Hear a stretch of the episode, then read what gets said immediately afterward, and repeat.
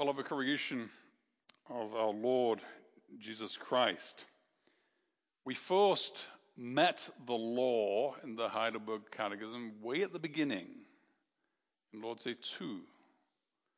And we were reminded and taught there that the law confronts us with who we are. The law teaches us our sin, and that drives us to Christ. And now we're in the third part of the catechism, the, the part about thankfulness.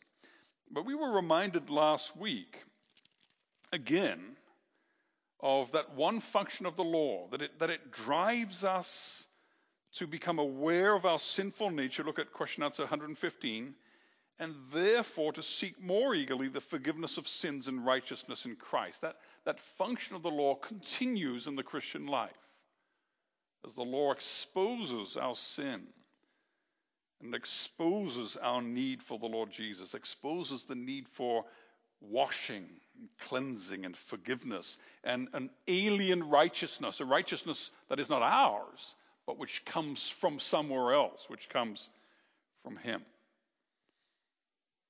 And so, if there's one thing which the Bible teaches and which the church confesses very clearly, it is this that it is impossible for us to keep the law.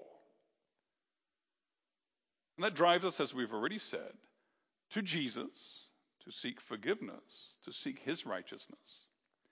But it also drives us to do something else. And we talked about that last Sunday as well in the last part of question answer 115 it also drives us to ask God not for justification, not just for righteousness and washing and cleansing and forgiveness, but it drives us to ask God to work in us that new life that we so desperately long for.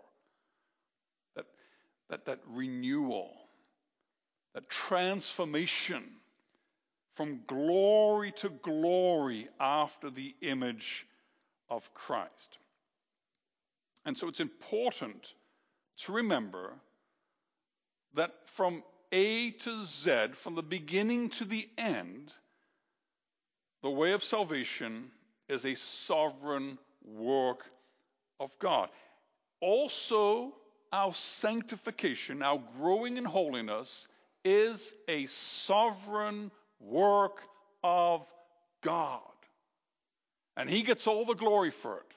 The holier we get, the more glory He gets. It's not us, it's not our merit, it's not our trying in our own strength. It's God. And that means, very simply, that if you want to be holy, if I want to be holy, we need God's grace and Holy Spirit. So, what do we see here in the Catechism? Look at question answer 115, the last paragraph.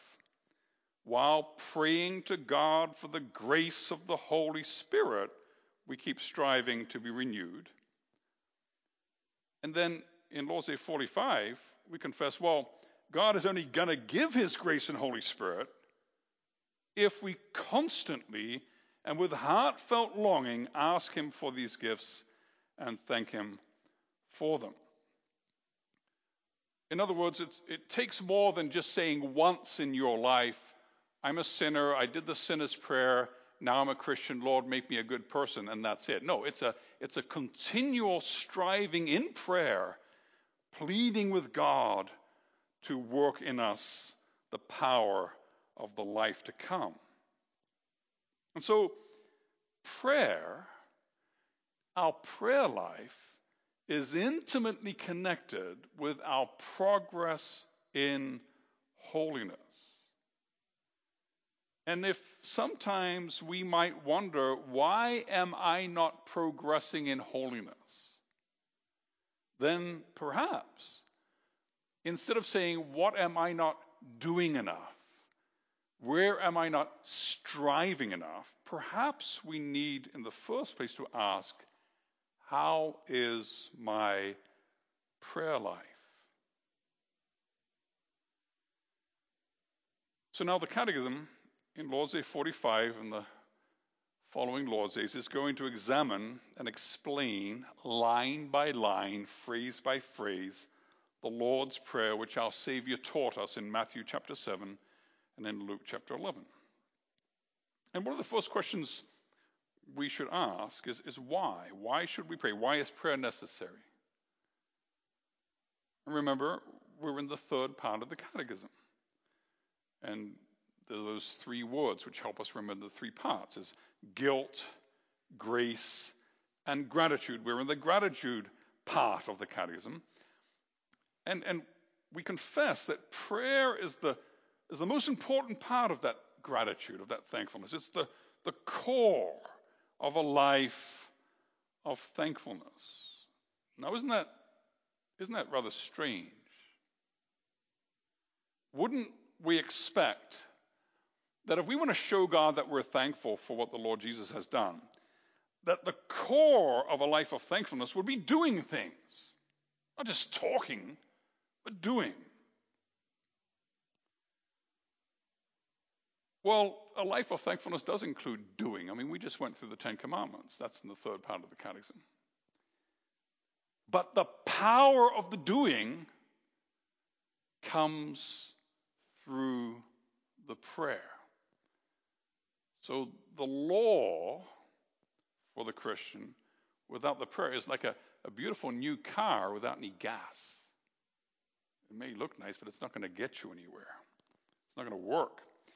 And you remember, hopefully, somewhat, when we had that sermon on Psalm 50 back around Thanksgiving. Remember what the Lord says there in Psalm 50 about outward religious acts, even if they're all perfect and exactly in accordance with the Word of God, but in themselves, without heart and without a prayerful spirit, they're an offense to God. Look at verse 14 of chapter 50 of the book of Psalms, verses 14 and, and 15. He, he first says, You know, I'm not going to rebuke you. You're, you're doing all the right things. You're doing all the right rituals, but you're doing it as if I depended on that. I, am not hungry. If I was hungry, I wouldn't tell you. And then he says in verse 14, offer to God a sacrifice of thanksgiving and perform your vows to the Most High and call upon me in the day of trouble. I will deliver you and you will, you shall glorify me. And so, foundational to the Christian life is not in the first place doing great things for God. The essence of the Christian life is rather that God has done great things for us. And we live a life of prayerful thankfulness and dependence. And so we might think of a little three year old who has just run out onto the road into the traffic. And mom has rushed out to scoop up the little toddler or the little child and bring him safely back to the sidewalk. That was a frightening experience. And the last thing that mom wants to hear now is the little child say, Thanks, mom. Now leave me alone. I'm going to go show you that I can cross the road by myself. That's not where mom wants to be. That's not what she wants to hear. She wants those little arms wrapped tight around her neck. And she wants her little one to say, Mommy, please help me cross the road because I can't do it by myself. That's what she wants to hear. And that's where we need to be. Like little children, totally dependent on our Heavenly Father, acknowledging that we are absolutely incapable or incapable and reaching out to Him for help. See, the essence of sin, of course, you remember in the garden, the essence of sin was to say, God, we don't need you.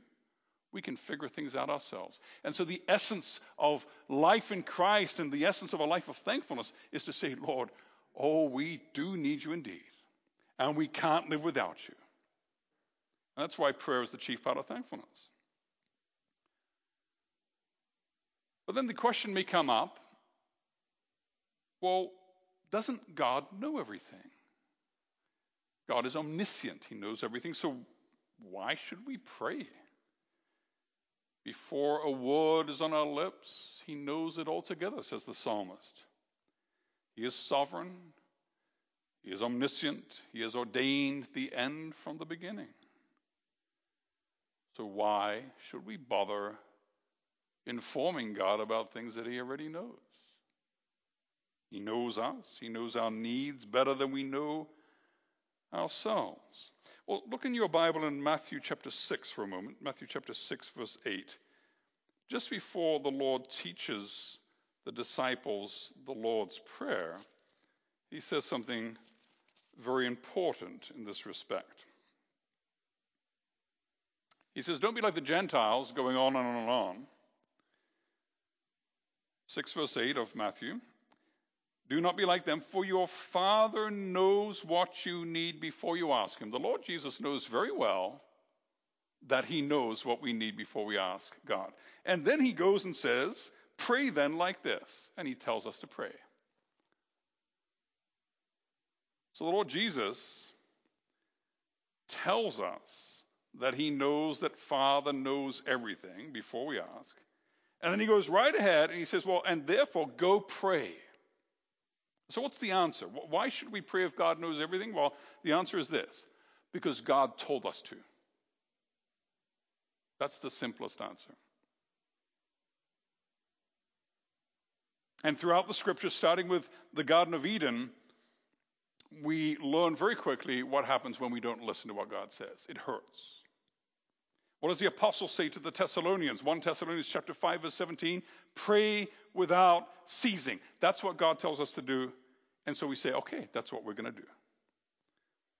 And why is that? Why do we need to pray without ceasing? Well, our growth in the Lord Jesus Christ doesn't happen through our hard work. But our growth in the, the new life that we have in Christ comes by the grace of God. And so the question is, well, the question is not rather, are you doing the right things? Are you performing the right actions to make sure that the doors of heaven stay open for you? That's not the question. The question is rather, are you plugged into the transforming power of God? Are you connected to the Lord Jesus? Now, if you look at Galatians chapter 5, verse 6, you see the apostle speaks about in Christ Jesus neither circumcision nor uncircumcision counts for anything, but only faith working through love. Well, faith is a gift of God. Love is a gift of God poured into our hearts, Romans chapter 5. And the working is from God. Paul says it wasn't me, but the Holy Spirit, but God working in me, the Spirit of God working in me. So faith working through love is sovereign grace, sovereign grace, sovereign grace operating in our lives. What does it look like? Well, look at verse 13 of Galatians 5. You're called to freedom, brothers. Don't use your freedom as an opportunity for the flesh, but through love serve one another. That's what faith working through love looks like. What is it? Well, look at verse 14. The whole law is fulfilled in one word you shall love your neighbor as yourself. What does faith working through love look like? It looks like this keeping the law of God. Well, how are we going to do that? How are we going to keep the law of God? How are we going to love God, love our neighbor? Well, the apostle, if, if we look at Galatians 5 again, he, he kind of reminds us of what our lives look like when we depend on our own abilities and our own efforts. He says in verse 15, if you bite and devour one another, watch out you're not consumed. That's what, that's what we look like without the power of the Holy Spirit working in us. When we're trying hard to be good people, we bite, devour, we hate one another, and we are hated. Look at verse 19. More description of what we're like when we are not being led by the Spirit, but we are trying to live by the law in our own efforts. And there's a horrible list there, isn't there? The works of the flesh are evident sexual immorality, impurity, sensuality, idolatry, sorcery, and a whole bunch of very unpleasant things. That's the best we can come up with, with our own strength, with our own attempts to grow in sanctification. That's the best we can come up with. But then look at verse 16. But I say, walk by the Spirit, and you will not gratify the desires of the flesh.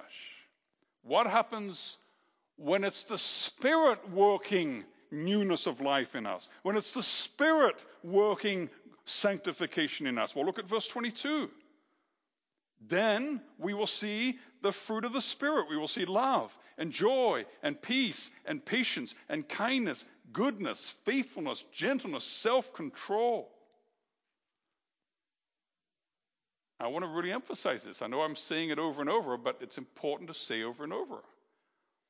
These are not things we can try to improve in our lives. We can't work hard at being more loving. We can't work hard at having more joy. These are things that come from the Spirit of God. That only He can work in our lives and in our hearts. And that's our only hope, isn't it?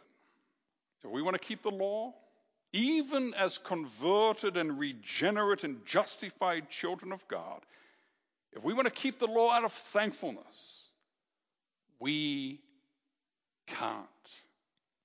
Only if the Spirit works it in us. And so that's where prayer and the law are so intimately connected. And that's why we confess here in Lord's Day 45 that we need to constantly, with heartfelt longing, ask God for His grace and Holy Spirit and thank Him for these gifts. And so, what happens? What happens when we do that? Well, when we ask God to graciously make our faith work through love, when we ask Him to do it in us, what is his answer going to be? Well, look at Luke 11 13. If you turn in your Bible to Luke 11, verse 13, the Lord Jesus tells us the answer. If you then, who are evil, know how to give good gifts to your children, how much more will the Heavenly Father give the Holy Spirit to those who ask Him? If we ask constantly and with heartfelt longing for God's grace and Holy Spirit, we know what the answer will always be. God delights to give these gifts to his children. So that's why we should pray. And then the question is how? How should we pray? And the, the Catechism continues in question answer 117 to speak about that. We should pray to God as he has revealed himself in his word. That's important not praying to God according to some image that we have in our mind. A lot of people that consider themselves Christians think of God as a Santa Claus in the sky with twinkling eyes and who pretends not to look at the bad things we're doing and who just loves to hear our, our present requests. Lord, I want a, another job. Lord, I want a new car. Lord, I need a new dishwasher. And there's this Santa Claus in the sky that's like, oh, you know, I'm just writing down these notes on my list and I'm just delighted. Just rub the lamp and I'm the genie that pops out to fulfill all of your heart's desires. We can't be doing that. We need to know who we're praying to the Holy God of the Scriptures. And we need to pray to Him as the Scriptures instruct us to pray to Him. And normally, as a rule, there are some exceptions, but normally that means praying to the Father in the name of the Son and through the Holy Spirit. We see that, for instance, if we look at John 16, verse 23. If you open your Bible to John 16, 23, we'll see two of those things are listed there. 16:23 of John says this: "In that day you will ask nothing of me." Truly, truly, I say to you, whatever you ask of the Father in my name, he will give it to you. There, The Lord Jesus is telling us in, well, I was going to say black and white, but I've got a red letter Bible. But the Lord Jesus tells us here clearly that we pray to the Father in his name. And that's the way in which God delights to answer our prayers. So to the Father in the name of Christ. And then look at Jude chapter 1 verse 20. If you turn right to the end of the you turn right to the end of the the Bible, Jude verse 20, where the where Jude says this, but you, beloved, building yourselves up in your most holy faith and praying in the Holy Spirit. So those are the three things praying to the Father in the name of the Son and in the Holy Spirit. Now, like I said, there can be some exceptions. We even have a hymn, for instance, where we address, we pray to the Lord Jesus, Come, Lord Jesus, Maranatha. We address, when we sing psalms or hymns, we're praying, and we address that prayer, that sung prayer to the Lord Jesus. And that can happen in an exceptional and occasional manner. But the Bible teaches us that the regular way is to pray to the Father. That's how the Lord Jesus prayed. He prayed to the Father. That's how he taught his disciples to pray, Our Father. That's how the Apostle Paul always prays, praying to the Father. So that's who we should pray to, to God as he's revealed in his word. And then for all that he has commanded us to pray, we confess for all that He has commanded us to pray. Did you know that there is one prayer that God always answers positively? There's no exceptions. He will always say yes to this one prayer. And we find it if we look at Luke 22 42. If you open your Bible to Luke 22 42, it's important if you do have your Bible to look up these texts so you don't just take my word for it, but you see it right in the scripture. So in Luke 22 42, the Lord Jesus is praying, and he says, Father, if you are willing, remove this cup from me. Nevertheless, not my will, but yours be done. And that prayer, God always answers yes to. When we say, Lord, not my will, your will be done. Your will be done. And God will always do according to his holy and sovereign and perfect and good will. And so we see that in, in the first letter of John as well. If you turn your Bible to 1 John 5 14.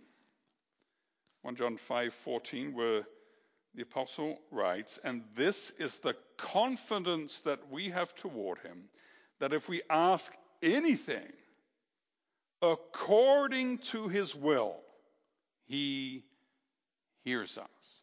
And that means that a life of prayer needs to be a life of deep and constant study of the Scripture, because it is through the Scriptures that we come to know the will of God.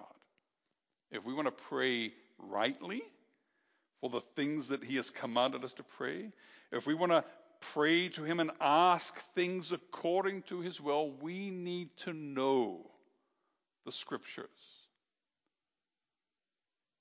And I would say that there is no one in this church, starting with the man here in the pulpit, who spends enough time in the Word. I think we all have a lot of room to grow in studying and coming to know the Word and the will of God.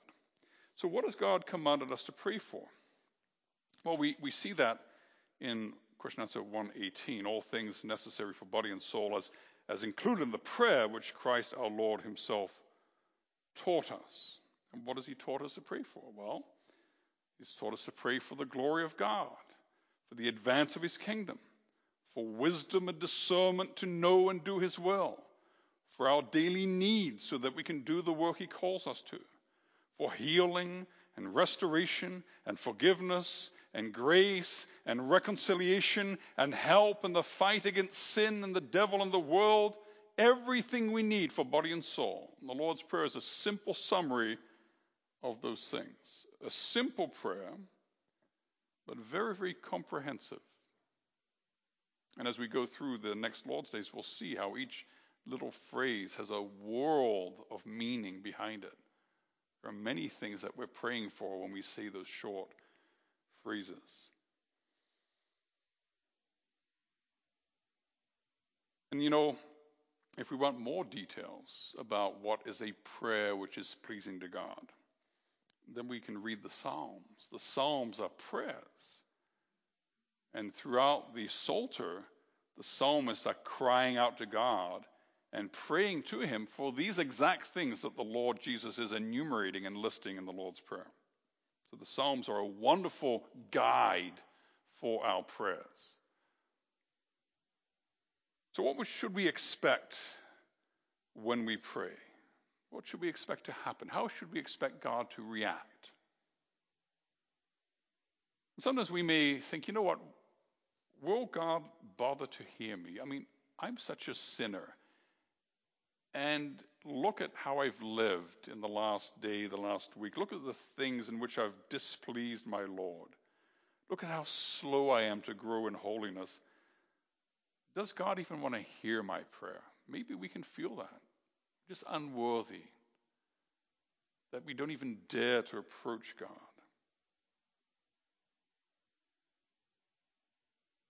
Well, we are sinners. But when we come to God with a broken heart, then we can be assured that God hears us. If you look at Psalm 51:17, David has come to understand that. He's done some terrible sins. He committed adultery and then murdered somebody. Can't get much worse than that. And what does he say in verse 17? He, he knows he can't make it right. There's nothing he can do to make himself more palatable or more attractive to God or more acceptable. There's nothing he can do. So he realizes that the sacrifices of God are a broken spirit, a broken and contrite heart, O God, you will not despise. God will always hear our prayers if we come to him with a broken and contrite heart. And when we do that, then we can ask and we can pray with certainty. James says in chapter 1 of his letter that when we pray, we need to ask in faith, not doubting. We should be praying and say, Well, Lord, okay, I, am asking this, but I'm really not sure if you're even going to hear me, if you're, if you're even going to answer me. Let him ask in faith with no doubting. How can we how can we do that? How can we be so sure that God will answer us if we're these broken sinners, these, these unworthy sinners, these, these broken spirits and broken and contrite hearts. What basis is there for us to be sure that God is going to bother to answer us? Well, look at what we confess in 117 of the Catechism. God will certainly hear our prayer for the sake of Christ our Lord because of Jesus. It's based on Him, it's through Him, it's in Him. What did He say in John 16? We read that before. Whatever you ask of the Father in my name, He will give it to you.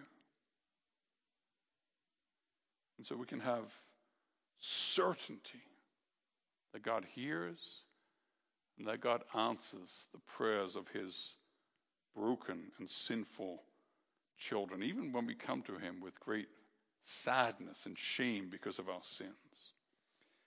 Now, you may be thinking, well, I'm not a very good prayer. I don't know how to pray very well.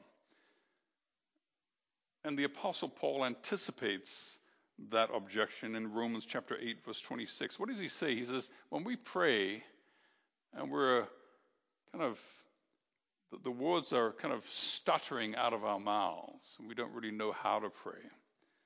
Then he says in Romans 8:26, the Spirit Himself intercedes for us. So we have help. We may think, wow, I, I, I, I, how come I always end up using the same words? And how come I can't really express the anguish or the, the longings of my heart? And, and sometimes we're praying and we may be praying quietly and we're not even quite sure what we're praying because we don't know how to choose the words to describe what we want to say to God. But the Lord says, Be at peace. My spirit understands you, my spirit is interceding for you. And So the Word of God tells us in Hebrews chapter 10 that in the Lord Jesus Christ we have this boldness, this confidence. We can walk into the very throne room of heaven without fear, just confident that we are acceptable in the beloved, in the Lord Jesus Christ. That God loves us. That's what you need to know, child of God. No matter how much guilt you feel because of your sins, you need to know that you are loved by God in Christ, that you are accepted, that you belong, that you can run to the arms of your Father. Even though we may feel like that prodigal son sometimes and we say, Lord, I'm really not worthy to be your child. But he runs to embrace us and to receive us. You know, we can be certain that God is always ready to receive our prayers, to hear us, and to attend to our cries. If there's a great king, and I think I've used this example before, if there's a great king sleeping in his palace at 3 a.m., who would dare to walk straight to his bedroom, bang open the door, walk up to his bed, shake his shoulder, and say, Hey, give me a glass of water? Who would dare to do that to the great king, a great emperor? No one except his little four year old daughter, right? The, the daughter of the king. She can waltz into his bedroom at any time, day or night, and he will receive her and he will attend to her because he loves her. And that's the way that God receives us. He will always receive us. So, Christian, you have the new life. You have the power which drives that new life of thankful holiness. That, that power is prayer. A life of gratitude is a life of prayer. Those things go together. What does, the, what does Paul say to the Ephesians in chapter 6? He says, praying at all times in the Spirit, with all prayer and supplication. To that end, keep alert with all perseverance, making supplication for all the saints. That's the way of life of the believer a constant communication with the Father. Constant. You ever have it that your internet goes down? And everybody in the, in the house gets really discombobulated because suddenly they can't see their emails and their Facebook, and, and life just seems to grind to a halt. We need that connection. Well, prayer is even more important than that. Prayer needs to be even more constant and connected than our desire for internet connectedness. The, the Bible tells us praying at all times, praying unceasingly, personal prayer and corporate prayer prayer out loud and prayer silently in our hearts. Prayer when we get up, prayer when we walk along the road, prayer before we eat, after we eat, while we're eating, prayer when we go to sleep, prayer when we're working, prayer when we're enjoying the glories of creation. Prayer with our wife or with our husband. Prayer with our children and our parents in family worship. Prayer with the saints gathered in public worship. Spoken prayer, sung prayer. A life of unceasing prayer. That's the life of the Christian. Because a life of thankfulness is a life of holiness, and a life of holiness is a life of prayer. Now, hearing all this, you may think, wow, I'm not sure I measure up to this standard. I'm not sure I live a life of unceasing prayer. My prayer life needs a lot of work. Maybe I'm not a good enough Christian Maybe I need to go full on legalistic and make all kinds of rules for how many minutes I'm going to pray and at what time of the day I'm going to pray. Maybe I need to really buckle down and sweat and work hard to be a better Christian, to be a better prayer. Please, no. Don't leave this service or don't take this message in that way. If we want to cultivate prayer, the whole point is, is that we can't do it by trying harder. We need to ask. It's that simple. We need to ask constantly. We need to ask with heartfelt longing. We need to ask God, God, help me to ask. Help me to ask constantly. Help me to ask with heartfelt longing. And when we ask, when we plead with God, even with our broken and stuttering and stammering little prayers, when we just cry out to the Lord and say, Lord, work that in me, then He will. Then He will make us praying people and a praying church. So we don't need to be anxious. We don't need to be anxious about anything. But in everything, by prayer and supplication with thanksgiving, we can let our requests be made known to God.